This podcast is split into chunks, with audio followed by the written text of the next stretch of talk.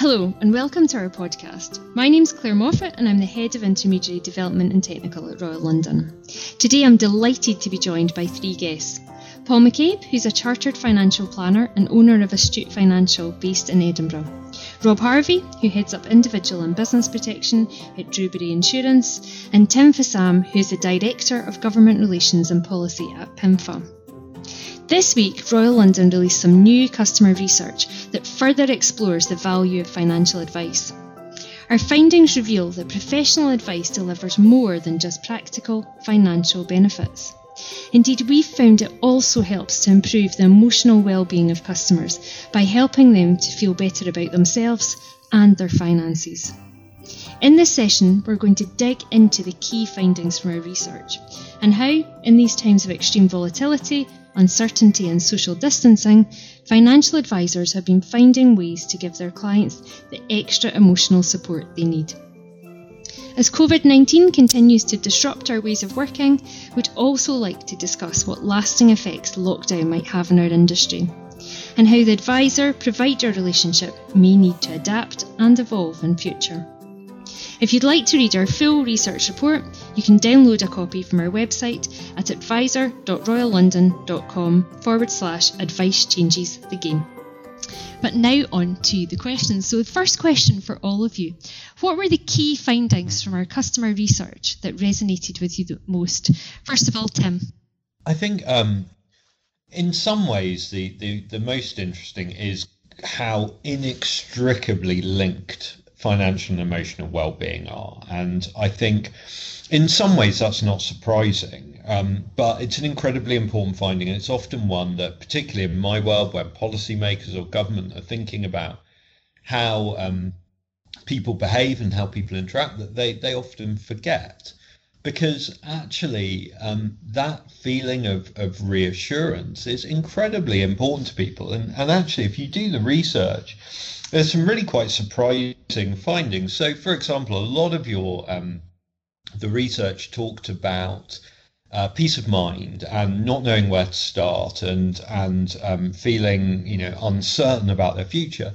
Now, one of the interesting things, if you look at kind of psychological research, and there's a very interesting book called Scarcity, is that kind of stress actually makes you less able to cope with other tasks and other processes.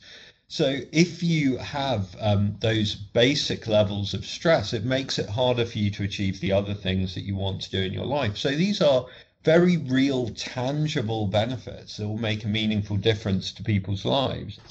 Thanks, Tim. Rob?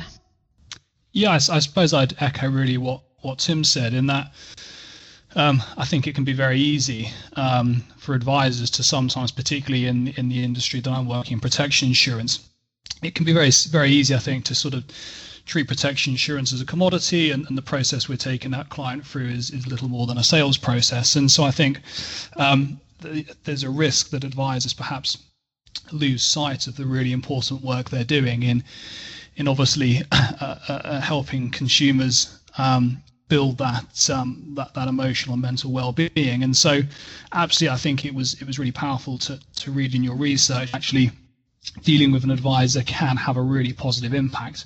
Um, and that actually you know, it, it's more than simply facilitating the sale um, of a protection insurance product. It's actually it's giving clients that peace of mind. It's it's it's helping with their emotional and, and mental well-being, and of course. Um, the, the, the, work that we're doing um, is having some uh, real impact um, in improving outcomes um, for consumers. Thanks, Rob. And Paul? Yeah, I'm, i mean, first, first and foremost, and, and, certainly reading the report as an advisor, my, my main word for summarising it would be uh, reassuring, uh, to say the least. That I think the the advisory community as a whole can take a great deal of comfort and, and confidence from from this uh, research. I mean, the, the results to me are conclusive. You know, taking advice certainly delivers an enormous amount of value. Thanks very much, Paul. So, following on from that, um, you were speaking about the, this great value um, and this great value of the emotional benefits of financial advice. But Paul and Rob, specifically for, for both of you, do you ever take the time to discuss the role that you can play in helping to support this mental well-being of your clients, or talk about that part of it when you're thinking uh, when you're speaking to new clients? First of all, Paul.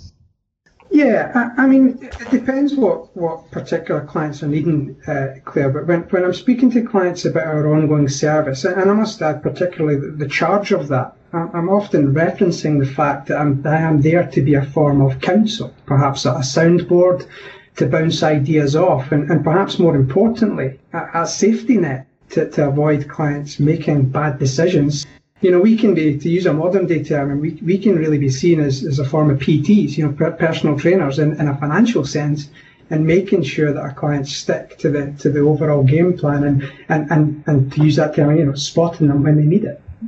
And Rob?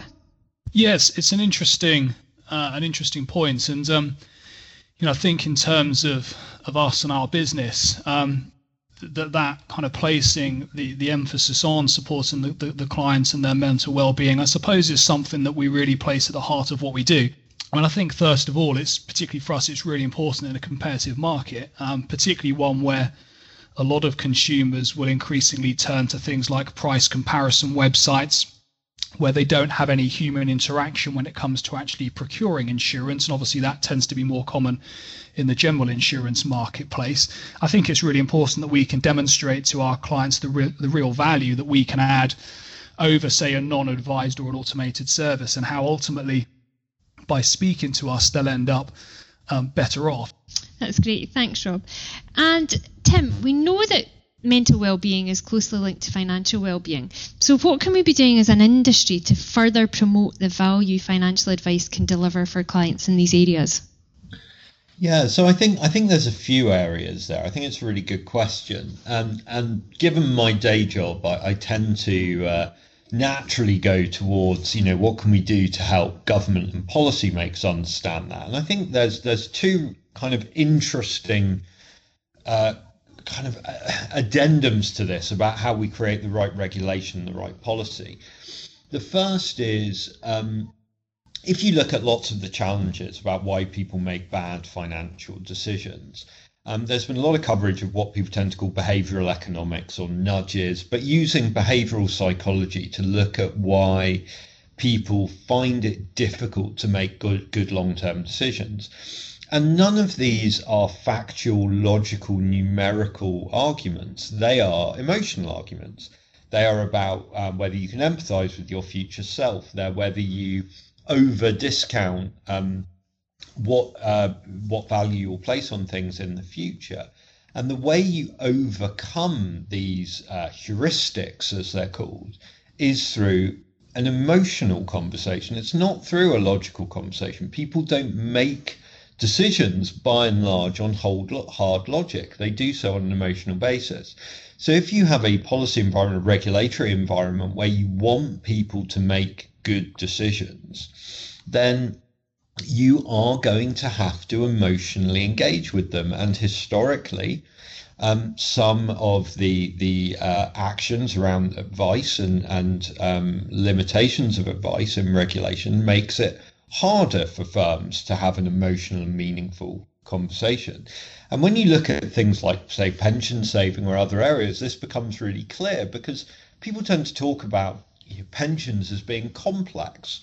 And often they're not really that complex. They're, they're you know, tax um, deferred saving vehicle. What's complex is people's lives. Should you give some money to your children? Should you go on a holiday versus keep saving? Again, these are emotional questions. You have to engage with the, the human and you have to understand their, their psychological and emotional well being. A lot of the research that's been done on, on money and mental health has focused on debt, but actually, at a time when we've just had a, a, um, a, a virus pandemic, people's savings, people's protection is increasingly important part of, of their mental health and whether they feel prepared for any crisis. Those with significant savings, I'm imagining, have felt much more confident um, through this uh, period. And then the, the final point I make for, for kind of policymakers is um, perhaps slightly counterintuitively, this all becomes more important as technology develops. Um, there's a really interesting expert on AI called Kai-Fu Lee, focuses mainly on Chinese. He's a Chinese AI investor. And he talks about understanding the future of work as what is what are machines good at and what are they bad at. And one of the things they're really bad at is emotional intelligence and empathy. And again, as we use more algorithms, as we use more technology in the advice process, in the financial services process, the bit that those machines will not be able to do is the emotional element, the engaging with the human, the providing that additional support. So I think policymakers ignore this benefit of, of advice at their peril because increasingly I think it will play an absolutely critical role in getting the right outcomes for, for customers. Thanks, Tim. So moving on, um, Paul and Rob. So in the current climate, we know that clients are feeling a lot more anxious um, about their future, and many of advisors have seen an increase in demand for client contact. And our research shows that the three most commonly recognised emotional benefits of financial advice are feelings of control, confidence, and peace of mind. Now, how do you help to deliver these benefits to your clients, and how have you had to change or adapt that because of the crisis that, that we're currently in? So, first of all, to Rob. Yeah, so uh, uh, a good question. And um, I think just tackling the, the second part there, how do we um, change or adapt uh, our approach in light of this crisis? I mean, for, for us as a, business, we're quite fortunate in that we are uh, effectively a primarily telephone based advisors. And so, uh, in that sense, the, the current um, crisis we find ourselves in hasn't really disrupted the way in which we engage and interact with our clients, but it has meant that I think we need to be conscious of um, kind of ramping up the, the, extent to which we engage with, the, the, extent to which we communicate with our clients at this obviously quite a challenging time. I mean, I think in terms of control, this this is a really important point for us and one that that I you know recognise as as being particularly important given the way that, that we operate as a business. Um, you know, we're not having face to face conversations with our clients, and so I'm always very conscious of the fact that there can be a risk that clients feel as though they aren't perhaps as closely involved in the process. Um, you can feel a little bit distant from your client over the telephone. Um, so we, we, we work very hard to involve them in the processes from the very start and ensure that you know, for example, our fact find process is very much a two way conversation with the client involved. By doing that, obviously, we're looking to build that long term relationship with the client. Um, seek to better understand them as a person, their motivations, what their goals in life are, which then enables us obviously to provide better advice. Um, and we can demonstrate to the client, you know, this this isn't a sort of quick sales process where we're going to, um, at the end of it, we're going to sell them a, a, product and then that will be it. That will be the end of our, our relationship with them. I think another really important thing here as well is education. Um, know, protection insurance is, is still something that a lot of people don't understand. Um, and so I think for us, uh, a really important thing is is educating our clients. Um, and that therefore enables them to, to, to, feel more in control of things. So um, we put a lot of work into our consumer facing content. We've got lots of education guides and things on our website, and we do a lot of work within the broader industry as well in terms of raising awareness, educating consumers on protection insurance, how the products work, um, and this sort of stuff. So you know, we do a lot of work as well on promoting some of our, our, our really high positive reviews. So again, clients can feel confident that, that they're dealing with somebody who is an expert. Thanks very much. And Paul? Yeah, I mean, we we know that the saying all too well that a, a, picture paints a thousand words, and, and that is, is one of the reasons I speak to my clients so so passionately about cash flow modelling software. So it's a, it's an integral part of our offering, and uh, to be able now to have the ability to, to physically show clients both their short term and their long term finances um, and this this um, allows us really to get to the part that clients are truly interested in. You know, we, I think, historically in the industry have bamboozled clients with you know uh, focusing them on plan charges and performance against benchmark and, and all the other things that we speak uh, as an industry, and that's not underestimating the importance of those things. But what financial planning for me is all about is getting back to clients' aims, objectives, and life goals. Tim said it perfectly earlier on. I mean, a, a, pension is, is overcomplicated by, by many of us in the industry and consumers alike. And, and, and Tim's right, you know, it's a pot of money. But our job should always be saying, you know, what is it you're wanting to achieve with that? What are the what are the gaps? What are your goals? And, and how do we uh, meet your, your long-term aims and objectives. And I think in my mind, you know, cash flow modeling is, is the exact tool to really show clients where they are. I mean, a, a particular example earlier in the year was a, a new client that came to us via Unbiased, and the, the, the referral looked something along the shape of very, very concerned about COVID. My pension fund is down quite significantly, and I did want to retire in the next couple of years. Took the inquiry on, spoke with this client, built the whole consultation around cash flow modelling. To cut a long story short, you know, the, the conclusion of that exercise was the the client sent me a lovely note saying, you know, you've been losing an awful lot of sleep, and you talk about uh, you know, the, the, the, pleasurable parts of this job, I was able to, to reassure the client that if he really, really wanted to, he could retire tomorrow. Thanks, Paul. And I think that is a, a crucial point that's been picked up that, um, you know, it is giving people that confidence that, as you mentioned, that person who wasn't sleeping, so it is having a real impact on their life, and actually having that discussion and going through the process of getting advice has improved what they think their finances are, but also you know allowed them to sleep. So it's it's a real benefit. Um, rob i wanted to ask you a question in particular. Thinking about the fact that we know that many clients um, in light of what's happened this year have come to appreciate um, how important it is to have a plan in place to prepare for life shocks. Now what sort of opportunities do you think this presents for advisors? Yeah good question. Um, I suppose, without being crude about it, um, this presents a massive opportunity for our industry. Um, this is obviously we're going through something that's completely unprecedented. Um, and that's going to have a huge impact on a, a, huge number of people. And you know, I imagine that when eventually, hopefully at some point, uh, things return to normal, there won't be many people who won't have been touched by this in, in some way.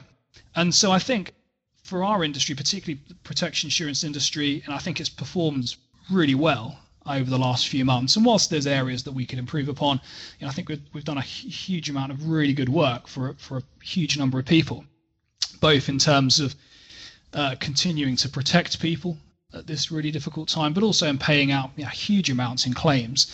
Um, there's been a huge amount paid out, in, in unfortunately, in, in, life insurance claims and income protection claims. So I think it's really important. It's something that we should be shouting about. I think it's just really important that that, that as an industry, we take this opportunity to, to really hammer that message home that, that protection insurance is, is so important um, and that unfortunately not enough people are protected. And whilst in this unprecedented times that the government has been there to, to step in and protect a lot of people. You know, it's it's not going to be the, it's not the case um, that, that that that support is there for lots of people at any other time. Um, and um, you know, there's a risk I think that, that it won't be there in future for people. Thanks, Rob. Tim, I want to pick up a little bit more on this raised public interest in protection products. Mm. So, we've had many clients who've been feeling this urgent need to have some sort of safety net in place, but there is a risk that they're going to buy a product that's not quite right for them, or perhaps it doesn't offer what, what they think it does. So, what can we be doing as an industry to help drive better standards of financial education with clients? I think this is a, a an absolutely critical point, Claire, and um, it's something I've worked on for for many many years, and I was very proud to play a, a role in the campaign to have financial education added to the, the secondary school curriculum. What the consumer really needs to know is when to ask for help and how to ask for help. And I think that's a really critical thing for the industry to be working with government, with uh, people like the Money and Pension Service, to make sure that people understand what they can do on their own, what um, is appropriate for them to think about and get on top of, whether that's budgeting skills, whether that's um, some cash savings to protect them in, in, in a uh, difficult scenario. But where they have something complex, retirement, a mortgage, something like, as you say, protection insurance, it's okay and appropriate to ask for help, and that we make that as simple and straightforward as we possibly can. So I think one of the challenges is that actually education can only go so far. And what we need is a real clarity of message. And one of the things, if you go back a few years to the Financial Advice Market Review, they did some work on rules of thumb, simple messages that you could deliver to people. And actually, they didn't feel that you could even say, if you have some children, you should have some life insurance without getting um, potentially stepping over the line to giving full regulated advice. And if we can't even deliver simple, straightforward messages to people about what scenarios they may want to think about, may want to engage in, we are going to have a real uphill struggle. So I think, again, the industry needs to align behind. Um, efforts to ensure we can communicate clearly with um, with with individuals um, what they should be doing, what are the no-brainers, what are the areas that they won't regret, and then how can they get help rather than expecting them to have all the answers themselves. I mean, that's why advisors go through so much time and effort to get the training to develop their expertise. We can't expect individuals to, to do that. We just need to make sure they know, you know what, in this circumstance, this is who I call, this is where I can look this is how I get the right answer. Because you're right, a lot of these people will have potentially taken out products for the first time, and if they get the wrong product, that unfortunately is going to shape their, their views of the, the industry and of protection more generally going forward. That's great. Thanks very much, Tim. Paul, we've seen some extremely volatile market conditions right now. And um, as a result of that, some pension clients will have seen a drop in the value of their pension savings and other investments. What sort of demand have you seen from your clients, and have you been helping to give them extra emotional support? Yeah, I mean, going, going back to, to earlier this year, a, a day we kind of all remember and, and kind of officially going into to lockdown and, and, maybe in the lead up to that, Claire, we, we, we really made it our top priority to proactively contact clients. For a few of our clients, Claire, we did just make an agreement to, to set up an ad hoc review and, and just get together, whether it be on Teams or whatever it took, to to really you know input uh, the, the current situation, the revised values, and and I'm, I'm really delighted to say that on every occasion that we did this type of exercise, we again, you know, referencing the point from earlier, is, is restored lost confidence. And uh, the fact we were able to kind of demonstrate that clients were still on plan and, and that we shouldn't be making any knee-jerk decisions, reactions, such as, you know, changing the, the current approach to investment, for example, was, was really, I felt, and we got that feedback. You know, we were we were uh, we were getting the feedback. The clients were, were again reassured and, and happy and and uh, willing to, to continue with with a great deal more peace of mind. You know, yes, there's going to be volatility, but if we've truly understood a client's attitude to risk, capacity for investment loss, and of course the term that they want to invest over, then I would hope and expect that a suitable portfolio recommendation has been made to complement these points. So yes, when volatility does come along or, or severe downturns like uh, uh what we're experiencing just now or, or back to 2008, yes, it is uncomfortable, but it shouldn't change, in theory, the original advice that was given to that client as well. And just um, a final question, thinking about some of the areas we've picked up on today. So, question for all of you: um, How do you see our day-to-day industry relationships evolving once we come through the other side of this crisis? Um, Paul.